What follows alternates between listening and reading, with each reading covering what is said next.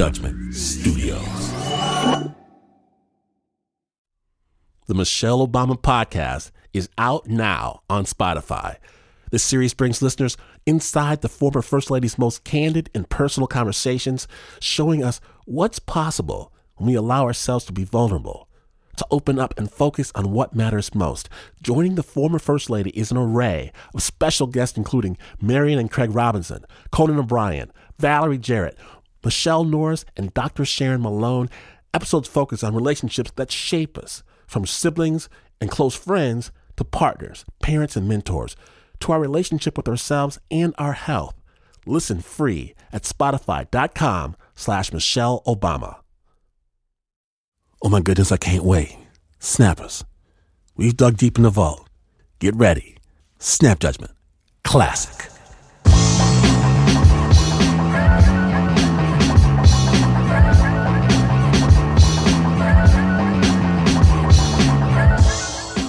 We're going to kick off the show with a story about a man with a very different mission. You see, Dylan Evans was bound and determined to shake things up. And Dylan had big plans.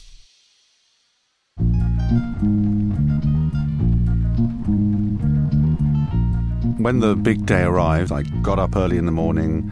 Most of my stuff I'd either sold or given away. All I had left now were a few essential things, a tent, some sleeping bags, some basic cooking equipment, and my cat, Socrates, who was very upset, I think, to be going up to the cold north Scottish Highlands. But I was ecstatic when we arrived, and so I just had to pitch my tent by the river, and uh, you know, that's when things begin to sink in. It's like, right, this is where I'm going to be sleeping for the next year and a half. Dylan was very, very far from where he'd stood just the year before. I had, you know, a regular job, and I had a salary, and I had a mortgage and a, a house. He'd been working at one of the best robotics labs in the world, tinkering with humanoid robots that could read and express emotions. He had a lovely girlfriend, but something wasn't feeling right. No, it was uh, a feeling of being trapped, like in a in a zoo. I was blaming everything on the world around me. And so I think all of these things came together to sort of put me in a position where I felt I just wanted to escape. Sitting in his lab, where he was surrounded by fly-eating robots and a humanoid head called Eva, which sat propped like a trophy at his desk, Dylan thought, if all this technology that we depend on weren't here for us, could we survive? If the internet went down and the banking system went down and the shops ran out of food, I would be completely useless. So he started dreaming of a return to nature, of living off the land, of becoming a survivalist. And that's when he came up with an idea for an experiment. He'd recruit people, and they'd pretend that society had collapsed. Out of this apocalypse, they'd use their own hands to rebuild and create a sort of utopia, a place where humans depend on each other, not on devices or robots. At first, I called it an experiment in utopia. This community would be based on three main ideas. Firstly, it would be a learning community, so each member would have some distinctive skill or area of knowledge that they could teach the others, like growing vegetables or making boots or building accommodation. The second main idea would be that it was a working community, so everyone would have to contribute by working, and the money to fund the experiment would all come from me. The third main idea was that it would be strictly time limited. This was very explicitly just to last eighteen months. I phoned up a, a friend of mine at the time and sort of told her about the idea, and she was saying, well, what, why do you want to do this? And I was saying, well, you know, I want to, you know, inspire people, I want to make people more aware of the dire straits that the planet is in. And she said to me, Dylan, you've got a God complex.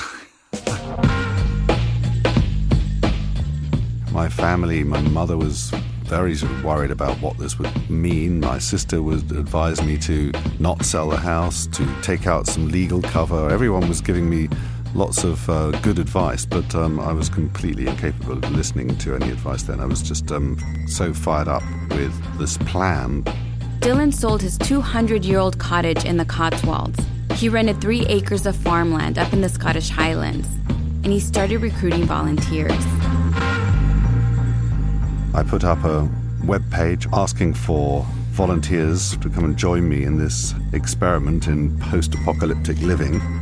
I didn't really know if anyone would apply at all, but uh, I was pleasantly surprised when within a couple of months I already had over three hundred applications.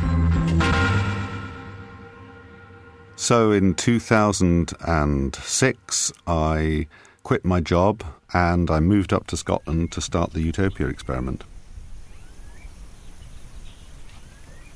The first few nights I was there on my own, Socrates, my cat, was uh, really not very thrilled to be living in a tent. I didn't see him very often from then on. The first volunteer to arrive was Adam. He was dressed in a sort of cowboy hat with a feather poking out of his hatband and black leather cycling shorts over sort of bright red socks and a British Airways blanket thrown around his shoulders and very sort of uh, a long grey beard. He looked a bit like Gandalf out of Lord of the Rings.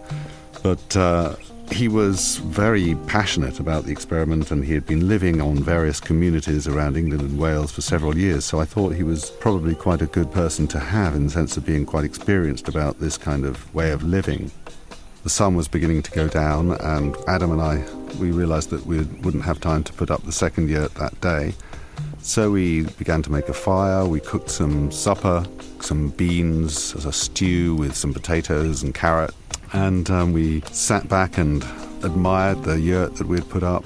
It was a great moment to look there and look around, and beautiful sight, and listen to the sounds of the birds singing as the sun was setting, and I'd sort of imagined myself gradually transforming from this rather than nerdy robotics uh, engineer into a strapping backwoodsman as, who could be handy with a, a saw and a hammer and a screwdriver and a chisel.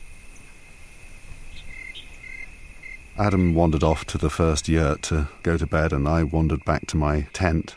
I sort of snuggled up into my sleeping bag and switched off the torch, and then I thought I heard a wolf howl in the distance. I wasn't sure, but I sat upright and I was strained my ears to listen. And then I heard it again, clearer and, and louder. There was a distinctive sound of a wolf howling, and now I really was afraid. As I emerged from my tent, the clouds had dissipated and the moon was shedding quite a lot of light, and I could see in this clearing by the trees the silhouette of a man. And from the shape of the hat, I recognised Adam, standing upright by the river, his head tilted backwards as he let out another long, blood-curdling howl. Oh dear, who on earth have I got as my first volunteer? If this is the first volunteer, what are the others going to be like? One by one, the rest of the volunteers trickled in, until there were fifteen of them. There was Nick, a high school graduate, Harmony, a twenty-three-year-old musician with the flute. There was David, an ex-Marine, Angus, an old friend, Romy, she came with a handful of pigs.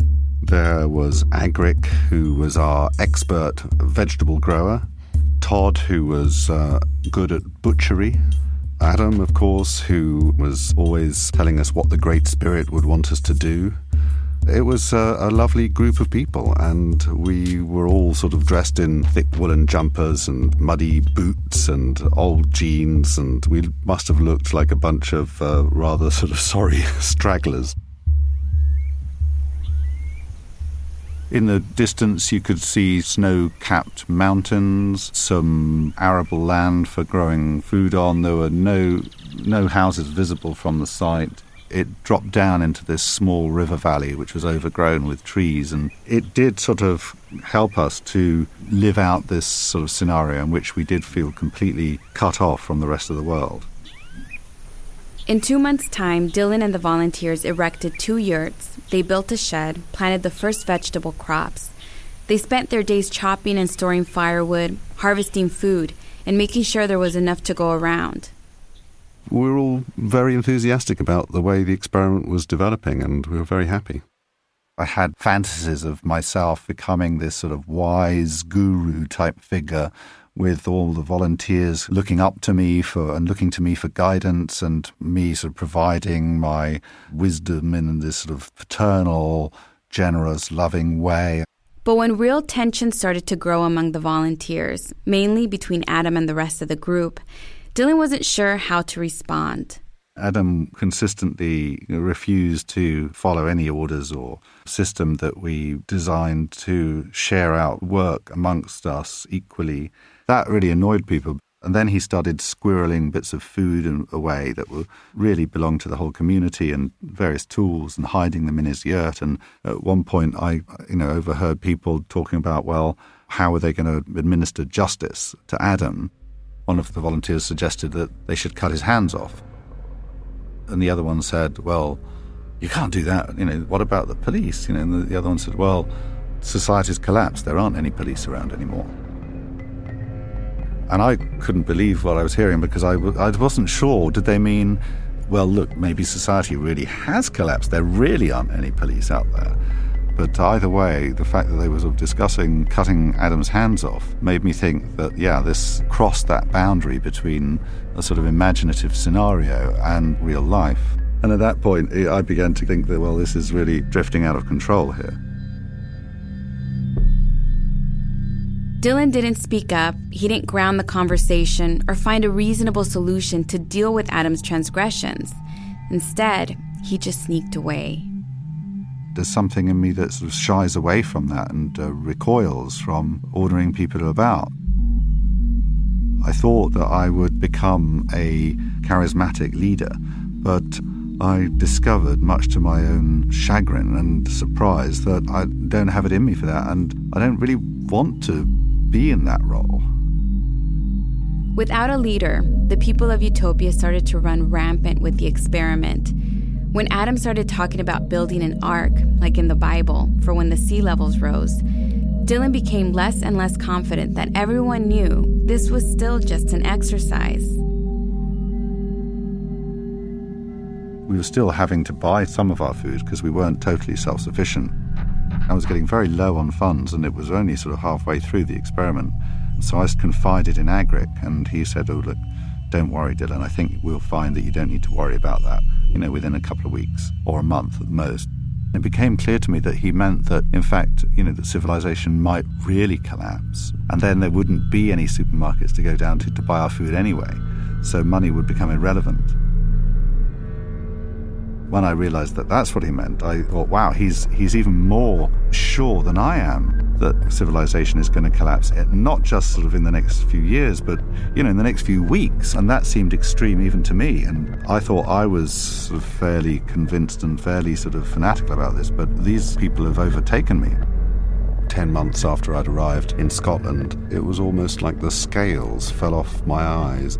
I remember waking up one morning and thinking, looking around me at these other people sleeping around me in sleeping bags in the yurt, and smelling of wood smoke and damp socks and a bit of rain dripping on me through this hole in the canvas, and thinking, what have I done? What on earth have I done? And it's suddenly dawning on me that I had no plan B. I had no plans for what I'd do afterwards. I'd sold everything I had. I'd run out of money. I'd, and I was up in the Highlands of Scotland, you know, living in a yurt, surrounded by sort of volunteers who I no longer connected with. The barn where we ate our meals no longer sort of felt like a cosy place to bake our bread and eat supper. It was dark, it was smelly, it was piled high with these plates that we could never get completely clean because we didn't have much hot water. And Socrates, my cat, he found a much warmer farmhouse to sleep in. Occasionally he would come back and sniff around the site and look very disapprovingly at me, and uh, then uh, go away again. I began to increasingly just wander off on my own and hide away, find little places, nooks and crannies, or wander down the, the end of the river, or go and walk into another part of the countryside, and just so that I could uh, avoid other people and avoid having to keep up this pretense that uh, I still believed in it when I didn't. I was eating less and I was like a ghost, one of the volunteers later said. I didn't really know what I was doing there anymore. Agric was more convinced than ever that the first signs of global collapse were imminent. Some of the other volunteers were said, you know, why do we just have to go home after eighteen months? Can't we just stay here? I mean, civilization's going to collapse soon anyway. And when it did, this would be a pretty good place to be if we wanted to survive. So let's not go. Let's just stay here. Oh my God, you know, I'm going to be trapped here forever. I began to wonder if I could just find some herbal plant that would kill me, or, or I could just die of hypothermia one evening or something like that. And, and then I realized, you know, I really did need help.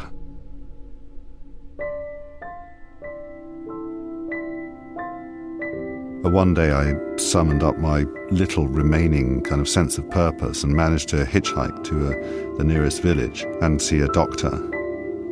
When I told him everything, that I was pretending that the end of the world had come and there was a whole community of people li- living out there and I was the leader, he just thought, this guy is completely crazy. He said, look, this is way above my pay grade. I think you need to talk to a psychiatrist. So I ended up in this uh, hospital having interviewed and having a clinical interview with a psychiatrist.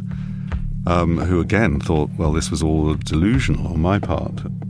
Eventually they did some Googling and found some news stories about it and realised that, in fact, I was actually telling the truth, that I had really, um, you know, lost my reason in the process of this experiment.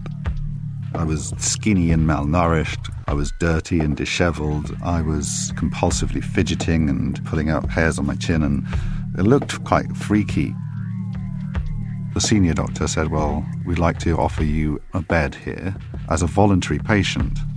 I said, well, look, could I think about it for a while? And they said, yeah, sure. So I went into the canteen and uh, sat there for about five hours just trying to make my mind up about what I would do. Would I accept this offer or would I say no and go back to Utopia? I mean, it was clear to the doctor that I couldn't make my mind up. And he said to me, he said, look, we're going to detain you under the Mental Health Act for your own safety. Dylan spent the next four weeks slowly recovering his senses. He was put on a steady diet of antidepressants. He met with his doctor once a week. The nurses checked in on him regularly. He watched a lot of T V, smoked a ton of cigarettes, and he occasionally chatted it up with the other patients. It was very sort of ironic and, in, in hindsight, quite funny, you know. I'd sort of gone off to live in in nature with the idea that this would make me happier, and it's actually sort of driven me into the worst depression of my life. Here I was now in a, in a psychiatric hospital, and it was the sanest place I'd been for a year. You know, the people, the other patients on my ward seemed relatively sort of normal in comparison to the volunteers at the experiment.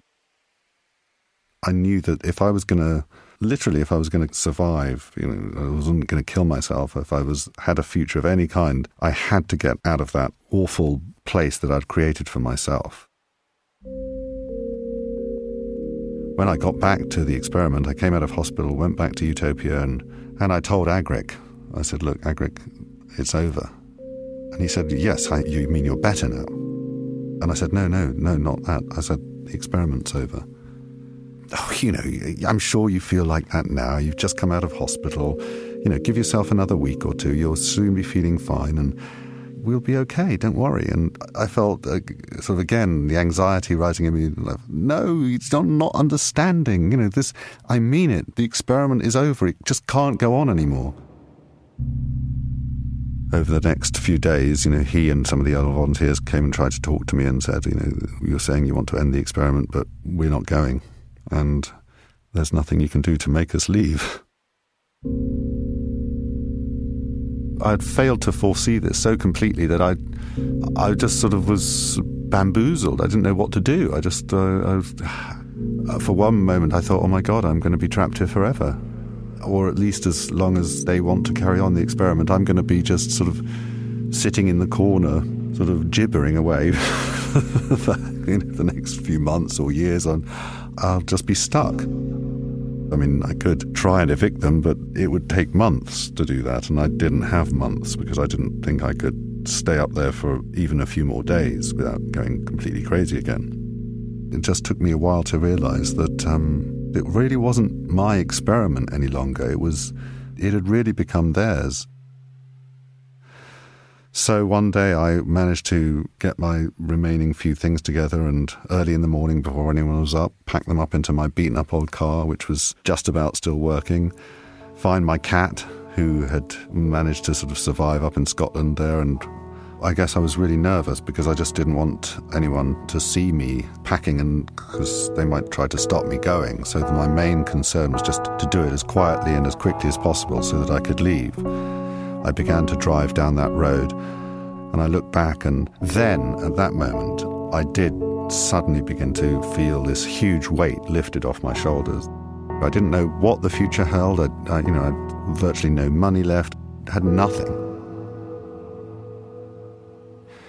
But at least I was getting away from utopia, and that meant that there was hope.